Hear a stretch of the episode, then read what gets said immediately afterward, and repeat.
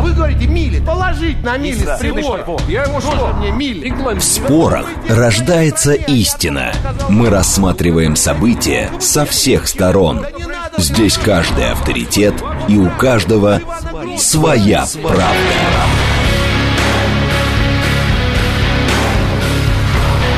Актуальные темы и экспертные мнения – дискуссии в прямом эфире и голосование в телеграм-канале «Радио говорит МСК».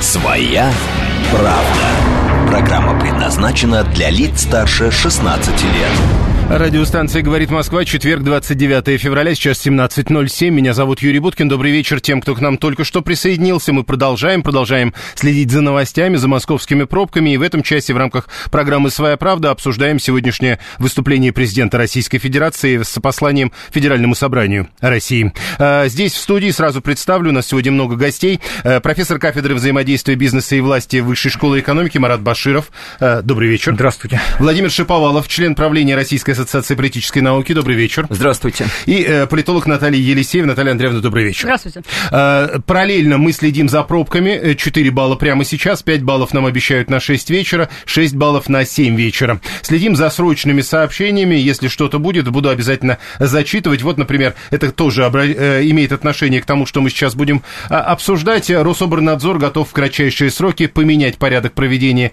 единого госэкзамена, чтобы выпускники могли пересдать один предмет в тот же же год. Вот такое э, выступление ведомства, только что, молния пока без подробностей. И голосование, э, голосование, которое мы запускаем в телеграм-канале «Радио говорит МСК». Как вы оцениваете послание президента Федеральному собранию Российской Федерации? Э, ожидал большего, первый вариант, ожидал меньшего, второй вариант, третий вариант примерно так и предполагал, четвертый вариант не следил. Сразу скажу, что мы уже проводили такой опрос после послания президента в 2021 году. Э, вот в конце э, программы сравним, э, что было в 21-м и что было в 24-м. Теперь, э, собственно, собравшиеся. Э, Марат э, Баширов, с вас давайте начнем. Вы написали «Путин умеет удивлять». Он вас удивил? Да, он меня удивил.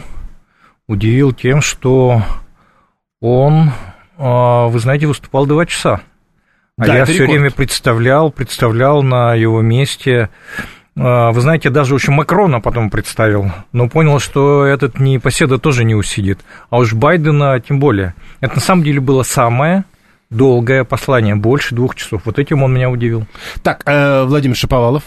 Вас а, чем-то да, удивил и, Путин сегодня? А, разумеется, разумеется, удивил. Я хочу сказать, что это не, не только самое, так сказать, объемное, большое послание, но а, это также очень насыщенное послание. Насыщенное с точки зрения смыслов, содержания. Оно представляет собой цельную, структурированную а, стратегическую программу развития, я бы хотел обратить внимание на очень важную деталь.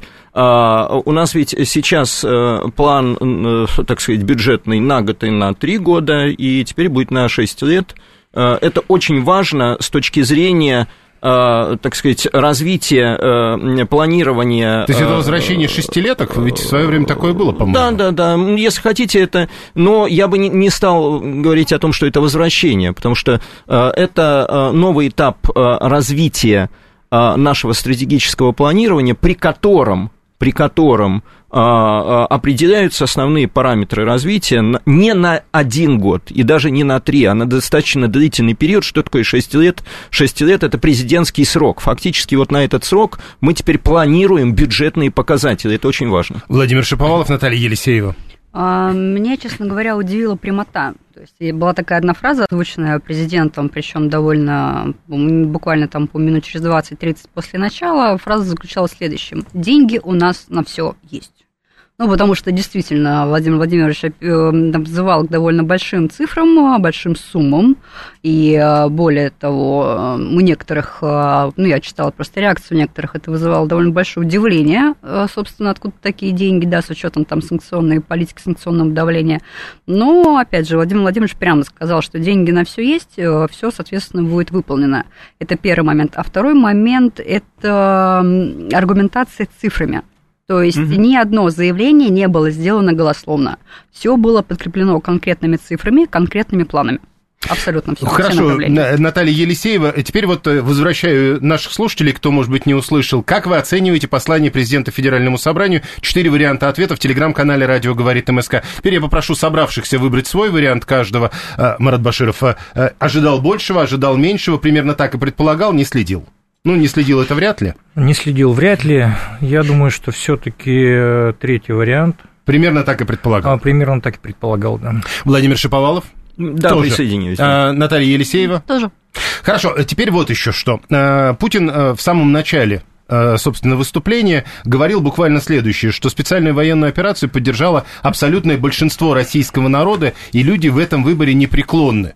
Мы видели за последнее время довольно много разных социологических выкладок. На ваш взгляд, это действительно так?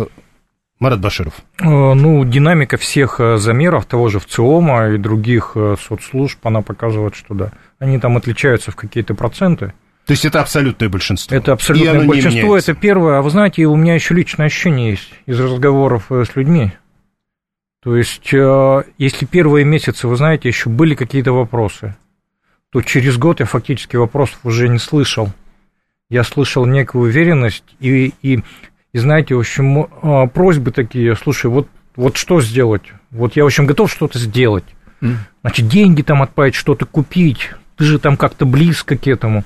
То есть немножко изменился вот этот контекст, и это тоже говорит, что э, такой, в общем, сложился консенсус и понимание, для чего это делается. Угу. Владимир Шиповалов, будете а, добавлять? Да, я хочу добавить, продолжить мысль о том, что это деятельное большинство. То есть это не э, созерцательное, то есть мы в целом за, в смысле, но... не от всех? Э, но моя хата с краю, да, я поддерживаю, но не более того. Деятельное в том смысле, что люди готовы включаться и тем, чем они могут помогать своему народу, своей стране. Вот в этом, в этом смысле. Это большая э, волонтерская работа, это большие проекты, в которые вовлечено, вовлечено огромное количество людей, Э, э, тот лозунг, который мы помним 80 э, лет назад возникший «все для фронта, все для победы», вот сейчас он реализуется. Не случайно президент обратил внимание на то, что в три смены идет работа в, так сказать, на производство, на нужды Э, наших вооруженных сил, это очень важно. То есть тот консенсус, который сложился, цифры могут меняться в зависимости от, э, так сказать, вопросов, которые сформулированы. Вот и вы сейчас сформулировали тоже вопросы, и я бы их сформулировал немножко иначе. Э, цифры могут меняться чуть-чуть туда или сюда, но а, существует данность. Эта данность состоит в том, что есть э, сложившийся патриотический консенсус. Более того... И это абсолютно более, Да, более того, нужно подчеркнуть, что а, есть э, люди, э, у нас есть четкий водораздел за и против. Серого нет. То есть те люди, которые не с нами, не с Россией, они, так сказать... Против нас. Да, вы, они остаются вы за бортом. формулируете, знаете. Да, да, да, да. Наталья Елисеева, добавите что-то? А, ну, по поводу деятельного большинства, наверное, я не совсем соглашусь. Все-таки здесь большинство, вне зависимости от того, активно они помогают, либо вообще никак не помогают. Но в любом случае определенное одобрение, конечно же, оно есть, и оно высоко. То есть, безусловно, оно ну, среди большего э, количества населения, то есть проживающих на территории нашей страны. А, теперь дальше. Сегодня Путин назвал политическую систему России одной из опор ее суверенитета. Вы тоже наверняка слышали эту фразу. Это а, примерно то, о чем говорил Володин. Есть Путин, есть Россия. Марат Башар. Нет, шире гораздо, конечно. Ну что вы. Это, во-первых, все-таки парламент, в котором есть четыре партии. Причем одна только молодая, а три вот регулярно устойчиво избираются. У них там меняются места, но тем не менее это ну, такой один из стержней. То есть у нас это независимая ветвь э, власти. Значит, можно говорить, что губернаторы подчиняются президенту, да, но это совершенно точно совершенно независимая ветвь власти. Но а они второе... же, как правило, голосуют абсолютно большинством в этом смысле. Нет, нет, нет, в общем, посмотрите голосование, очень часто э, единороссы, их, в общем, большинство, они проходят по определенным темам, ну вот буквально по грани, значит, своего состава. А вторая э, такая очень важная история – это то немыслимое вообще количество НКО, которые у нас за последние 10 лет в стране образовались. Вот почему еще президент говорил, что там нужен, например, отдельный фонд для, э, для экологии, потому что оказалось, что долгое время вот эти НКОшки наши, значит, экологические, они финансировались Западом. А потом этих ребят всех отодвинули, там Гринпис и так далее, да, то есть они одной рукой наших подкармливали, другой рукой там, в общем, гадили. И президент обратил на это внимание. Если бы это были только грантовые истории, они бы исчезли все эти НКОшки. Нет, они не исчезли, они пришли и сказали, ребята, мы хотим дальше работать, но мы иначе, как на грантах, не умеем. Ну, это ну, вот как раз часть... НКО. А, а, не всегда. Значит, не всегда. Значит, часто НКО живет за счет, в общем, какого-то бизнеса тот, который очень поддерживает, это ну, там в части своей социальная они называются некоммерческими, ответ... да. Ну да, ну вот. И это, это часть э, того гражданского общества, которое как раз вот эту оболочку создает и вокруг партии, и вокруг э, исполнительной власти.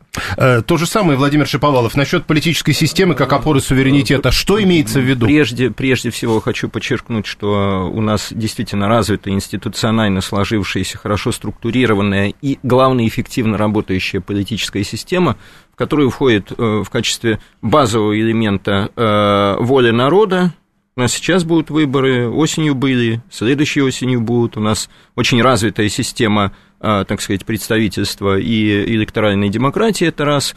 Второе, есть единая система публичной власти, это очень важно, трехуровневая, федеральная, региональная, муниципальная, то, что сейчас объединено, и, конечно, та система очень сбалансированная, особенно после конституционных поправок 2020-го система центральных, федеральных органов власти, в которой, заметьте, конечно, президент – это стержень системы. Мы э, к этому все относимся, я думаю, что абсолютно позитивно.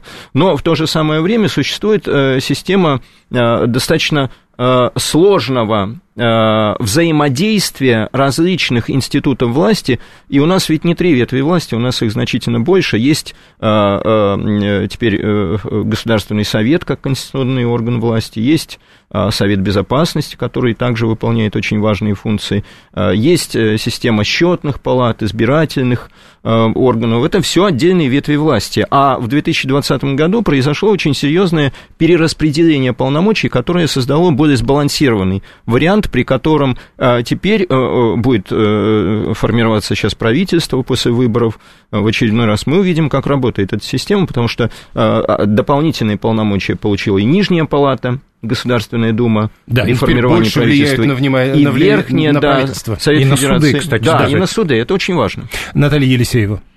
Ну, в целом, наша политическая система, она переживала довольно тяжелые времена. И угу. в последние несколько лет мы видим, как она стабилизировалась. И она действительно стала угу. вот именно тем оплотом, на который можно э, опереться, ну и на который, в принципе, все и опираются. И, соответственно, как правильно указали мои коллеги, Система сама по себе сложная, но при этом за все эти годы было полностью налажено взаимодействие между всеми уровнями. То есть никаких сбоев, а, ну, таких крупных, или которых могли бы повлечь за собой какие-то последствия, их просто нет, их в природе быть не может. То есть система полностью отлажена. И за счет отлаженности и полной выстройки, настройки работы как раз эта стабильность и гарантируется. 943 пишет, кто, э, любой может отвечать, во власти одни и те же люди, каким образом может что-то измениться? Ну, посмотрите Марат на Баширов. перемены, на перемены в депутатском корпусе. А, Госдумы я имею в виду. Там обновление, по-моему, где-то процентов около 40, если вообще, значит, э, не больше. А, там появилось огромное количество молодых лиц. И смотрите, как, а, например, вот эти новые люди, да, в общем, когда значит, появились Нечаев, его команда, а, вот это, значит, бывший мэр э, Якутска, Авксентьева, да, значит, э, как они просто не боятся идти, например, против ЛДПР, там они очень часто видимо, спорят. Э, видимо, люди, когда спрашивают, имеют в виду, ну а разве они могут провести что-нибудь из законов? А, вы знаете, у нас федеральные законы, вот это вот то, что нужно точно очень поправить, я об этом очень часто спорю, не прямого действия. Вот людям кажется, что то, что принимает Госдума, да, это и есть то, что потом реально влияет на их жизнь. Нет, это рамочные законы. Они спорят больше с правительством. Вот где надо э, пытаться докрутить эту систему. Марат Баширов, ну, если, Владимир да, Шиповалов, если, да, если вы хотели. дополнить, э, новые лица не только в Думе, но и, смотрите, правительство у нас а, очень молодое правительство, э, постоянно высок, высокая степень ротации. То же самое касается губернаторского и мэрского корпусов. А если в 90-е и, в общем-то, в нулевые у нас образ губернатора это такой тяжеловес, который, так сказать, очень долго врос в эту землю свою родную, то сейчас у нас очень высокая степень мобильности, в том числе между федеральной и региональной властью, между отдельными ветвями у нас очень такие интересные карьерные сейчас варианты. И самое важное, те лифты, которые существуют, те управленческие программы, которые э, в настоящее время есть, Россия страна возможностей, э, там школа губернаторов, лидерские проекты, они все работают, потому что реально выпускники данных проектов становятся частью э, политической и управленческой элиты, поэтому, конечно, в сравнении с, не будем показывать пальцами за океан, так сказать, конечно, у нас очень динамичная система и очень э, высокомобильная система, так сказать, э, формирования элит, и, э, а теперь будет еще более динамичная, потому что появляется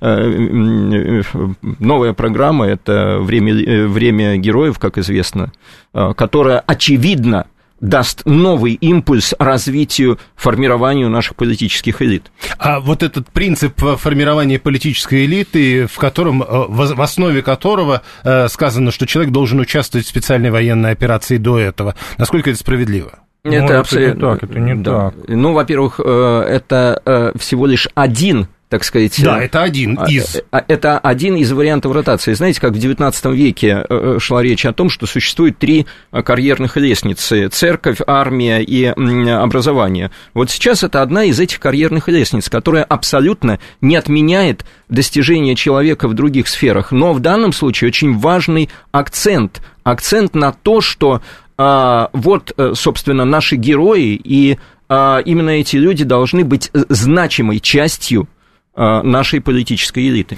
Так, э, вы сказали, по-моему, Марат Баширов, по поводу того, что рамочные законы, с вами тут спорить пытаются. Александр пишет, Госдума принимает законы, которые им э, правительство спускает, уже не раз такое слышали. Ну, то есть, когда внутри системы не происходит неких конфликтов, одни другим не противостоят, тогда это не работает. А, просто наш слушатель, зритель, он не видит всю эту процедуру споров между правительством и Госдумой. То есть они не публичны? На, они не публичные, для этого и существуют э, комитеты. И правительство всего лишь один из органов, у которого есть право законодательной инициативы. Всего лишь один. Есть еще президент, есть сами депутаты, есть губернаторы, если они там собираются, значит, двумя третями, по-моему, сенаторы. Это огромное количество тех, кто участвует в этом а, законотворческом процессе. И там споров, я вас уверяю, хватает. Есть такой даже термин «согласительные комиссии» где они сидят и бодаются между собой. Так, э, по поводу тех, э, кто э, проходит через специальную военную операцию, Григорий пишет, в США в Конгрессе до сих пор много ветеранов Вьетнамской войны. В том смысле, что это не у нас придумали, если мы говорим о таких социальных лифтах. Теперь еще, э, когда Путин говорил об интервентах, о чем угу, идет речь в данном случае? О глупом Макроне. Который, э, о какой интервенции на Нет, но взгляд? исторические примеры, это, конечно, два примера. Это Наполеон и Гитлер. Два раза э, коллективный Запад э, нападал, э, на самом деле гораздо больше нападал, но вот два самых ярких примера, 19 и 20 век, оба закончились, соответственно, в Париже и в Берлине.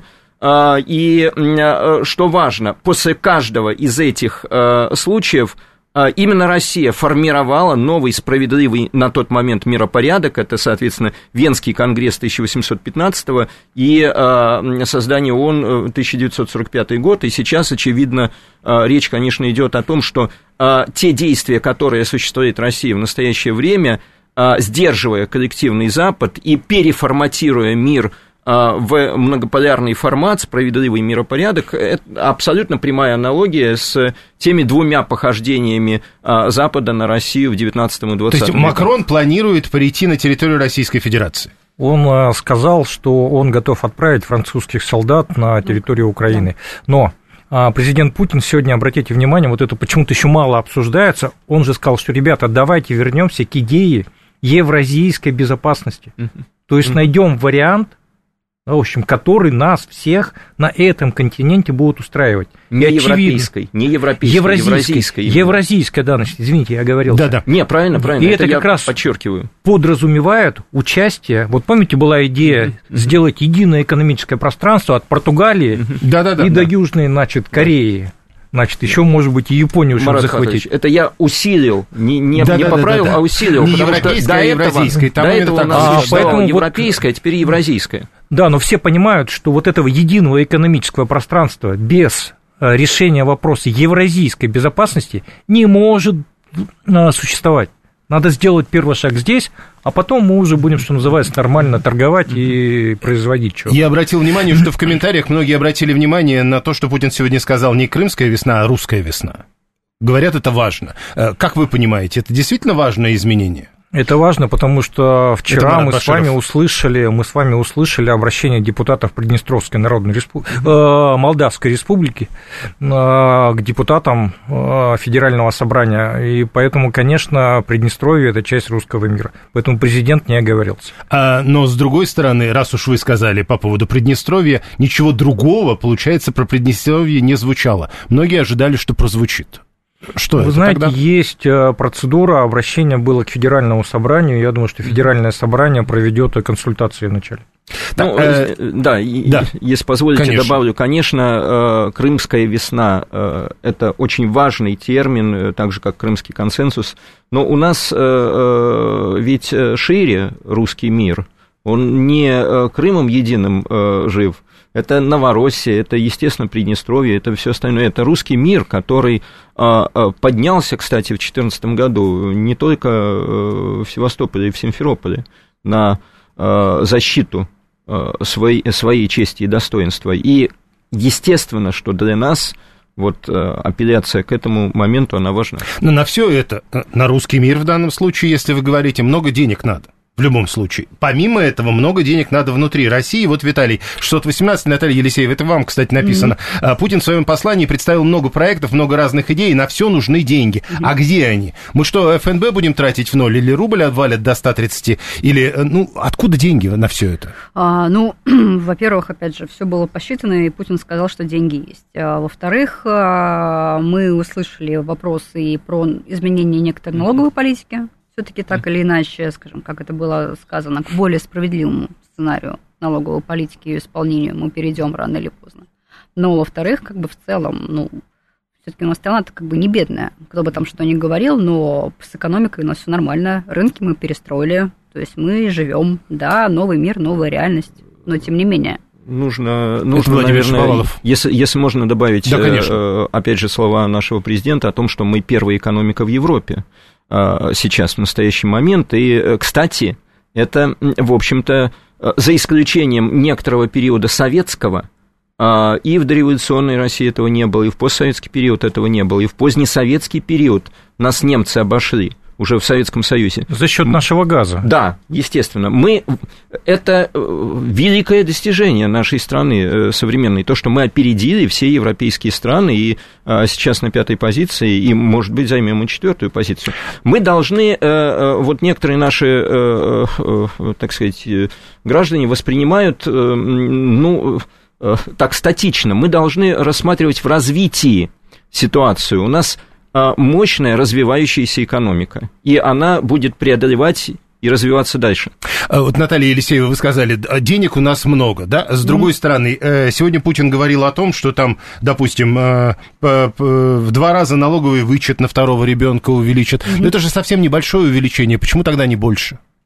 Ну, так а давайте мы рассмотрим в совокупности все, что Путин предложил сегодня увеличить, и все, все эти цифры, которые, скажем так, он предложил выделить, и там получится просто и тогда гигантский станет... Хорошо. Да. Марат Баширов, профессор кафедры взаимодействия бизнеса и власти в Высшей школе экономики. Владимир Шиповалов, член правления Российской ассоциации политической науки и политолог Наталья Елисеева. Сегодня мы на круглом столе обсуждаем сегодняшнее выступление президента Путина с посланием Федеральному собранию Российской Федерации. У нас в голосовании в телеграм-канале, говорит МСК Бот, продолжается продолжается. Мы спрашиваем, как вы оцениваете это послание. Четыре варианта ответа. Ожидал большего, ожидал меньшего, примерно так и предполагал и не следил. Голосование продолжается. Прямо сейчас новости, потом реклама, потом продолжим.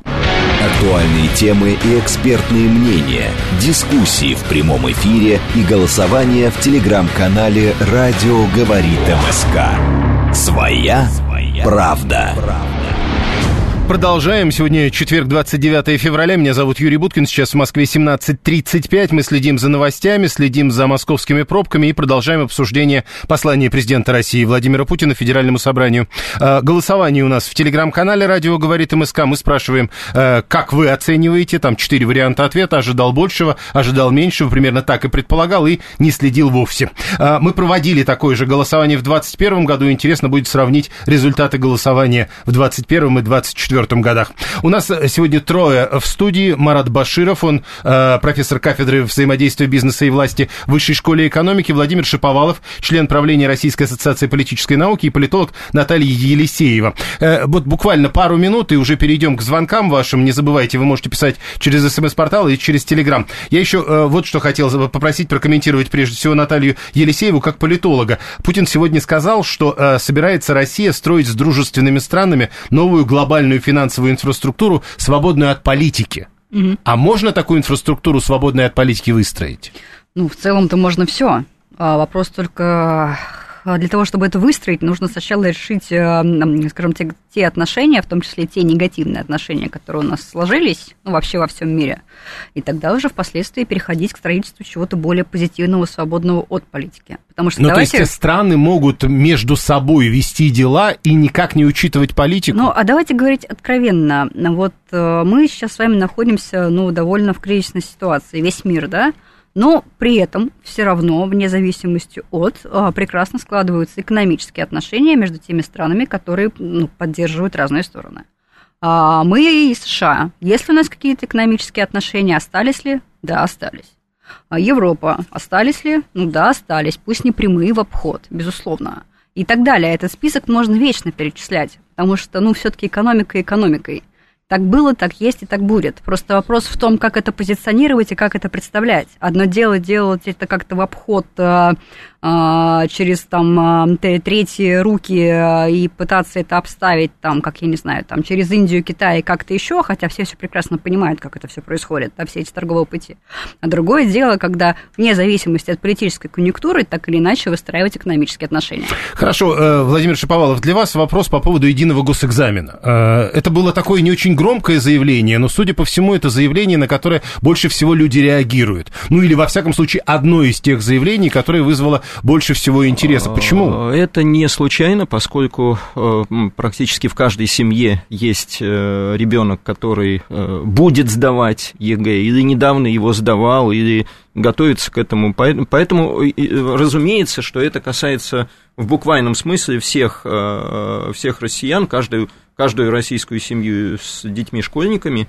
И, естественно, ситуация, при которой а, к ЕГЭ всегда, несмотря на то, что 20 с лишним лет уже существует э, система ЕГЭ, и, кстати, э, я хочу сказать, что нынешний вариант, тот вариант, который сложился в последние годы, он значительно лучше. Он, собственно, э, основан на очень многих, так сказать, плюсах, значительно лучше первоначальных вариантов, которые были просто копией западных американских моделей, но, тем не менее, это стресс. И это стресс, это очень серьезные э, очень серьезная проблема для каждого школьника сдать ЕГЭ. От этого зависит в буквальном смысле судьба, дальнейшая так сказать, линия развития жизни зачастую... Ну, пересдача одного предмета вряд ли что-то изменит. Нет, нет, это очень, много, это очень серьезный, серьезный революционный путь на самом деле, потому что буквально один балл может решить судьбу, судьбу ребенка при поступлении,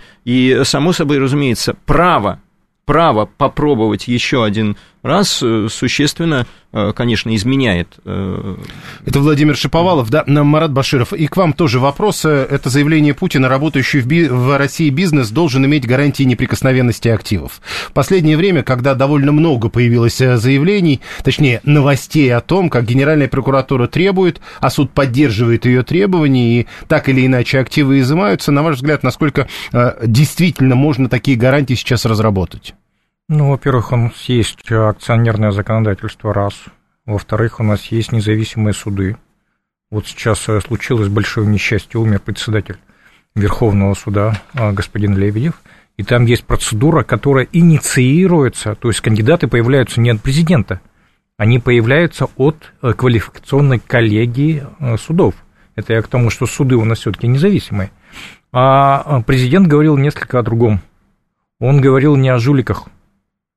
Mm, Жулики есть... были, за жуликами будут гоняться, и если ему дали, вот там же есть примеры, то есть человек взял заказ, гособоронзаказ, и не выполнил. Он что сделал? Он подставил наших парней в зоне СВО. Вот со всей строгостью закона. Ну, то есть предыдущие 30 лет он никого не подставлял, а теперь вот начал. А не надо было столько снарядов. А, все-таки вот это... в чем... Ну, конечно, у нас же сейчас э, фактически смешанная экономика. У нас есть э, прямое государственное управление госзаказом, и это не коммерческая история. Если кто-то туда замешивает коммерцию, это предатель. Уж давайте это честно скажем. И есть обычная рыночная экономика. Если ты владеешь, не нарушаешь законы, более того, сейчас президент сказал, значит, давайте посмотрим на налоги, давайте сделаем амнистию. Если кто-то, в общем, дробит а, капитал или бизнес. Кстати, про дробление капитала сегодня все вспомнили фамилию Блиновской, между прочим. А это не про нее. Почему? А, потому что она уходила от налогов, а часто дробят бизнес для того, чтобы сохранить динамику развития своего бизнеса. То есть Когда кто-то ты переходишь... субъективно будет а, а, а, определять, ради чего ты дробил бизнес? О, нет. Это объективно можно? Нет, нет. Если вы говорите, я сегодня производил, значит, 100, в общем, деталей, завтра буду производить тысячу, но для того, чтобы в старой системе он мог этого достичь, он был вынужден дробить, она же просто зарабатывала, складывала куда-то там в кубышку. А тут человек говорит, ребята, я развиваться хочу. А, но я ваши старые налоговые... Кто-то оценивает, ради чего он дробил бизнес. Да? Хорошо. 7373948. Попрошу вас надеть наушники. Наши слушатели к нам присоединяются по телефону. Слушаем вас. Здравствуйте. Прошу. Добрый вечер. Сергей Алексеевич зовут. У меня такой вопрос. А что было в послании, на взгляд гостей студии, что насторожило или даже, возможно, напугало российских чиновников – во всей вертикали власти, имея в виду, что им реально придется работать по-новому, и это действительно серьезно и надолго, а не просто пожелания. Спасибо. Прошу, кто... Э, ну, давайте, давайте, давайте Владимир начну. Шаповалов. Вообще послание в целом – это, э, так сказать, э, программа президента, обращенная к депутатам Государственной Думы, э, так сказать, это формат документа. И по итогам работы депутатов над посланием принимаются те или иные нормативные Депутатам акты. и сенаторам. Тут... Депутатов да, и да. сенаторов, конечно, Совет Федерации. Принимаются те или иные нормативные акты, федеральные законы, подзаконные акты. А, э, здесь мы видим, что в послании были конкретные цифры, о чем уже э, коллега говорила, каждое, а, каждое слово президента было оцифровано, конкретные цифры, конкретные поручения. То есть это и должно испугать. Э, Потом Раз, разумеется, конкретные поручения э, э, э, отдельным министерством, отдель, конкретным регионам, вот все, что а, касается социального и экономического развития в послании, обращено к конкретному чиновнику. Есть указание этому чиновнику выполнять. И разумеется, что те государственные люди, которые сидели в зале и которые слушали внимательно по всей стране, понимают, что каждая каждый показатель плановый а, этого послания, он должен быть выполнен. Владимир Шиповалов, Марат Баширов. А, два, а, две новые вводные. Значит, первое, 6 лет на реализацию всего того, что заявил президент. Это крайне короткий срок, потому что вначале требуется юридическая обвязка, потом администрирование. И старые административные модели для большинства новых задач не годятся. То есть сейчас чиновник сидит и думает, а как я вот этой старой лопатой могу выкопать котлован? И понимает, что не может, ему надо экскаватор или приобрести, или придумать. Так, а может быть, что ему ставят задачи, которые вовсе не решаемы? А, вы знаете, для того, чтобы понять, что она нерешаемая, надо вначале пройти э, законодательную обвязку и экспертизу, а после этого пускай он, в общем, доказывает, что он не может это сделать. Mm. У нас именно так устроено, что президент не с потолка берет. Вот он, когда готовит послание, это несколько недель у него в Кремле сидят люди из правительства. И на каждый его вопрос они ему говорят да или нет. Ну, то есть, по, по идее, высшим чиновникам, во всяком случае, ничего страшного быть не должно. Они сами это предлагали. А вы знаете, по, по общем каскадированию самая большая нагрузка всегда ложится на рядовых чиновников федеральных органов власти. Хорошо, 7373948. Мы продолжаем. Слушаем вас. Здравствуйте. Добрый день, Леонид. Да, прошу.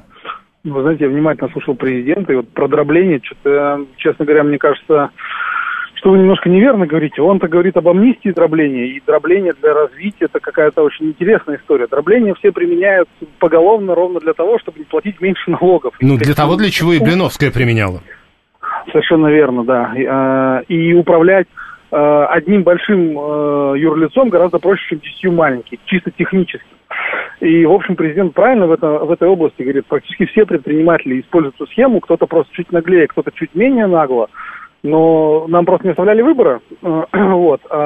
И поэтому, если будет амнистия, я думаю, многие компании мы увидим, как, как вдруг выяснится, что есть большие компании, которые мы раньше не видели.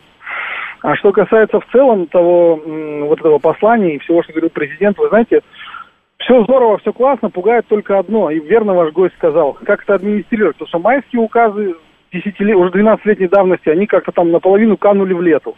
И я боюсь, что если не будет прямого администрирования со стороны администрации президента, администрирования со стороны администрации, то вряд ли что-то получится, потому что задача чиновника как можно дольше сидеть на своем месте и как можно больше денег на этом заработать.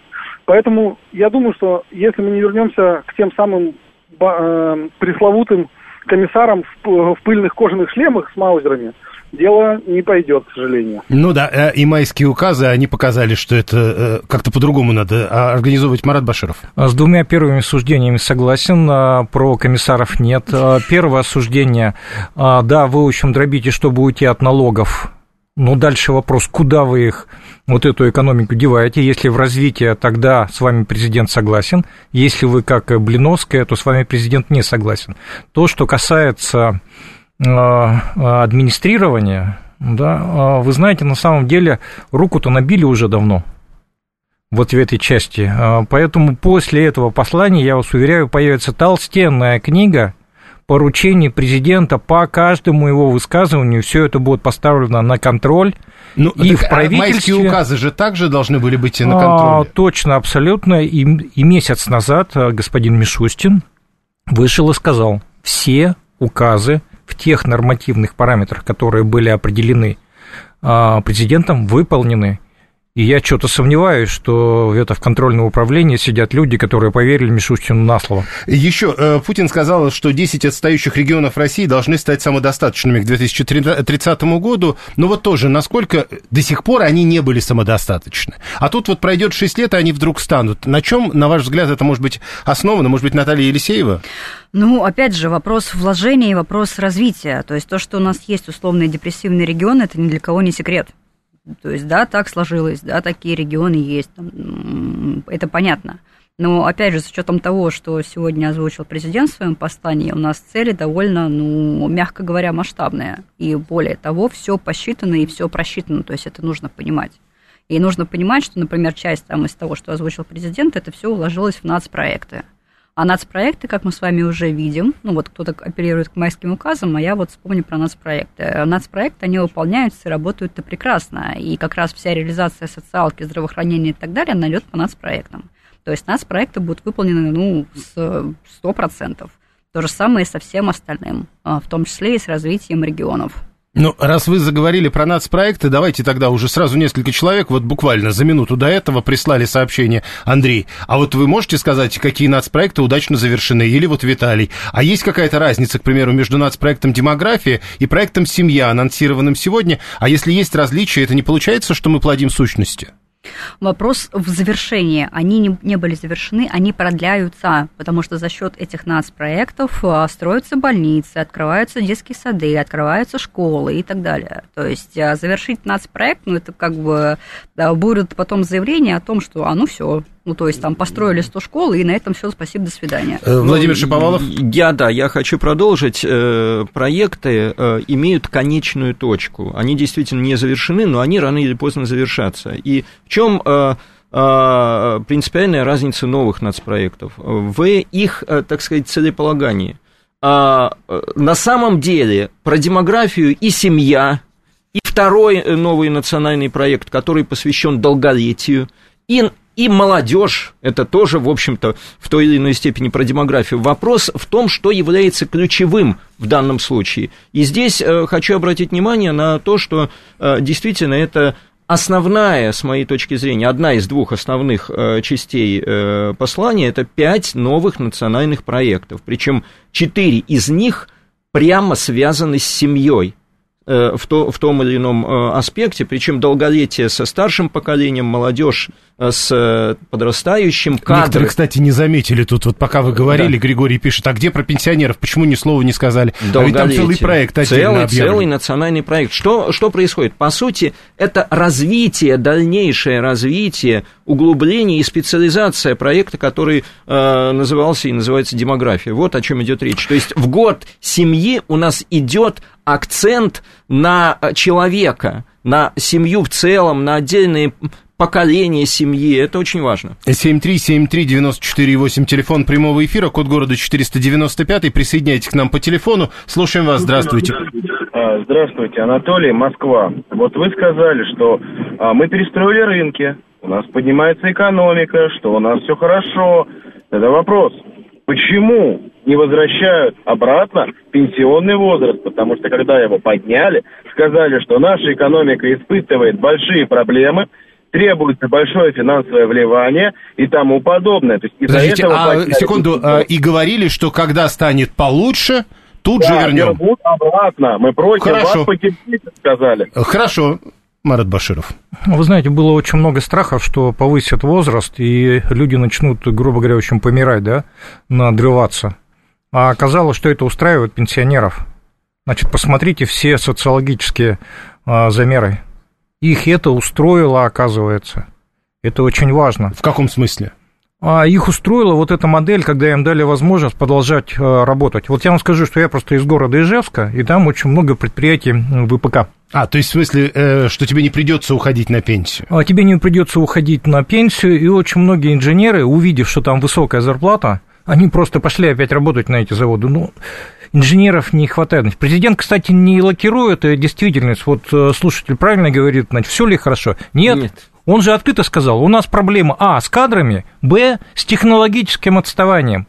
Давайте что-то с этим делать. Я вижу это вот так, вот так, вот так. Если есть другие предложения, давайте эти предложения. Так что про про э, лакировку я бы вот не согласился. Марат Баширов, Владимир Шиповалов. Да, я тоже хочу сказать, что не было фразы, и не может быть, и не будет никогда фразы, что у нас все хорошо. Ни от президента, ни от э, наших других политиков. Это просто невозможно. Если у нас все хорошо, мы... Э, тогда э, придется пенсионный возраст. Тогда, тогда, при, при, при, э, тогда мы не должны принимать никаких программ развития, которые вот сейчас инициировал наш президент. Потому что если все хорошо, развития никакого нет. Все, точка. Что касается пенсионного пенсионного возраста. Ну, есть а, действительно потребность в кадрах. У нас огромное количество людей предпенсионного и пенсионного возраста в самых разных а, учреждениях составляют основу кадров, это раз. Э, второе, а, давайте посмотрим на возраст. У нас же растет продолжительность жизни и продолжительность физического, нормального физического состояния, улучшается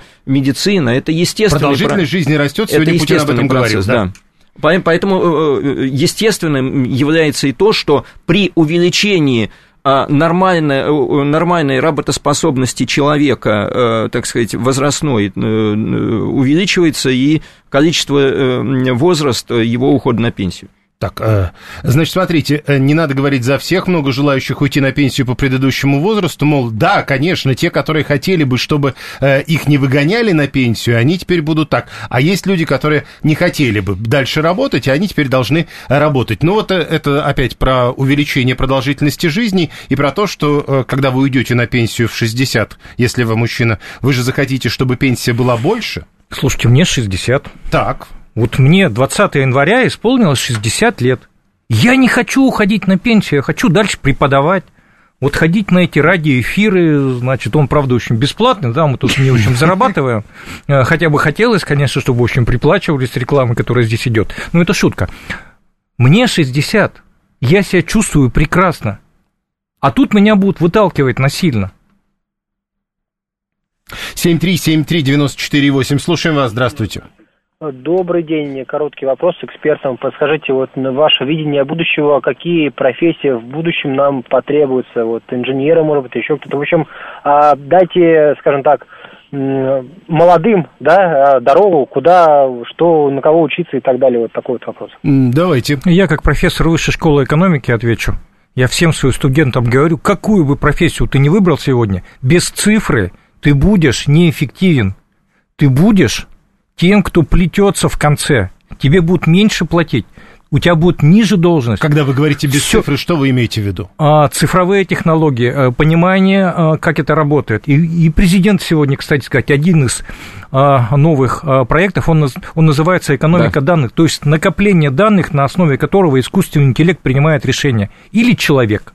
Ну, хотел, хотел добавить, э, что у нас э, мы уходим от сервисной экономики, уходим от того, что ну, существует существует большое количество людей, которые ничего не делают, которые, или э, делают, но, э, так сказать, э, не на уровне конкретного э, продукта. Реальная экономика, реальная промышленность, сельское хозяйство. То есть, конечно, инженерные кадры в самом широком смысле этого слова, самые разнообразные инженерные кадры. Мы видим огромную, огромную потребность. Программа «Профессионалитет», которая в 2023 году была запущена, а, среднее профессиональное образование, это очень э, важный, так сказать, вектор развития. И сегодня президент, э, обозначая национальную программу, новый национальный проект «Кадры», э, по сути, обозначает именно это. В реальной экономике, в реальной промышленности, в реальном сельском хозяйстве. Цифра, разумеется, но, может быть, и не цифра, станок как таковой. Вот у нас сейчас потребность в этих и, кадрах. И вам как раз говорят э, от этих кадров, хорошо, мол, вам, вы Почему? можете... Ну, потому что вы же не работаете у станка по 8 часов. А вот вы по 40 лет поработаете 8 часов у станка, и тогда вы будете говорить о том, что на Скоро пенсию... никто не будет работать 8 часов у станка. Будут программировать его. Это Марат Баширов. Наталья Елисеева, все-таки э, я хотел бы и вас услышать. Ну, опять же, скажу, наверное, грубо, но время юристов и экономистов, оно ушло. То есть вот поголовно идти, получать специальность просто так для галочки, да, сейчас это, ну, несколько уже не в тренде, да, позволю себе так выразиться. И, конечно, сейчас есть запрос на действительно специалистов, в том числе инженерных профессий и так далее. Но, как правильно сказал Марат Фатович, есть один нюанс что ты можешь э, развиваться в абсолютно любом направлении и любой сфере, а, при этом развивая свои компетенции. И чем больше компетенций, чем больше навыков у тебя будет, тем ты будешь более востребованным специалистом. Хоть юрист, хоть инженер, хоть переводчик, хоть айтишник, да хоть кто угодно. Угу. Ну, тут, э, как вы понимаете, много споров по этому поводу, потому что, например, вот кто тут написал, Василий 280, а что канализацию тоже нейросеть будет чистить? Ну, нет, а прибор специальный будет чистить. Нет. Да, и это будет называться интернет вещей, когда одна вещь будет говорить с другой. Вообще без человека будет мусорный бак сообщать, мусорной машине, я наполнен, приезжай, забери меня. 7373948, телефон прямого эфира, еще буквально минута для голосования. Э, слушаем вас, здравствуйте, прошу вас, здравствуйте. Здравствуйте, Владимир, Владимир Скантемировская. Вы знаете, что послание Путина прям надо золотыми буквами, каждое, каждое, но не выполняют. Может, они саботажники, чиновники? Вот я сегодня в предыдущей передаче услышал слово, а ведь оно точно саботажники. И без людей в шлемах, в любых шлемах, ничего не получится. А то, что вот вы говорите поработать после 60 лет, если вы на самом деле баранку крутите, если вы стоите у токарного станка, а еще долго стоять придется, вы понимаете? Не надо, и это пустые разговоры, еще придется... Хорошо, долго... комиссары в пыльных шлемах, все-таки э, совсем коротко, у нас последняя минута, а нам еще надо подвести итоги голосования. Будут комментарии? Ну, э, да, давайте прокомментирую. Естественно, что э, с золотыми буквами полностью согласен, с саботажниками нет, но в то же самое время хочу сказать, что, а, разумеется, система правоохранительная должна и работает. Смотрите, сколько у нас дел, э, посвященных коррупции. Ну, говорят, поэтому, что как раз это вызывает вопросы слишком Почему? много слишком много. Да. Понятно, Хорошо, то да, много, то да, мало. Да, да, так всегда и будет. А как вы оцениваете послание президента Федеральному собранию? Поставили мы вопрос так. Вы все выбрали вариант, примерно так и предполагал. Как вы думаете, а как аудитория ответила? Марат Баширов? Какой самый популярный ответ? Я думаю, что согласились с нами. Примерно так и предполагал. Думаю, что второй. Ожидал меньшего. Хорошо, Наталья Елисеева. Честно говоря, не знаю. Мне кажется, ожидали ли большего, наверное. Ну, хорошо. Пойду. А, примерно так и предполагал самый популярный ответ. 50% так ответили. 27% второй по популярности ответ «Я не следил за этим выступлением». 16% ожидали большего. И меньшего ожидали 7%. Наталья Елисеева, Владимир Шиповалов, Марат Баширов. Я благодарю вас. Спасибо.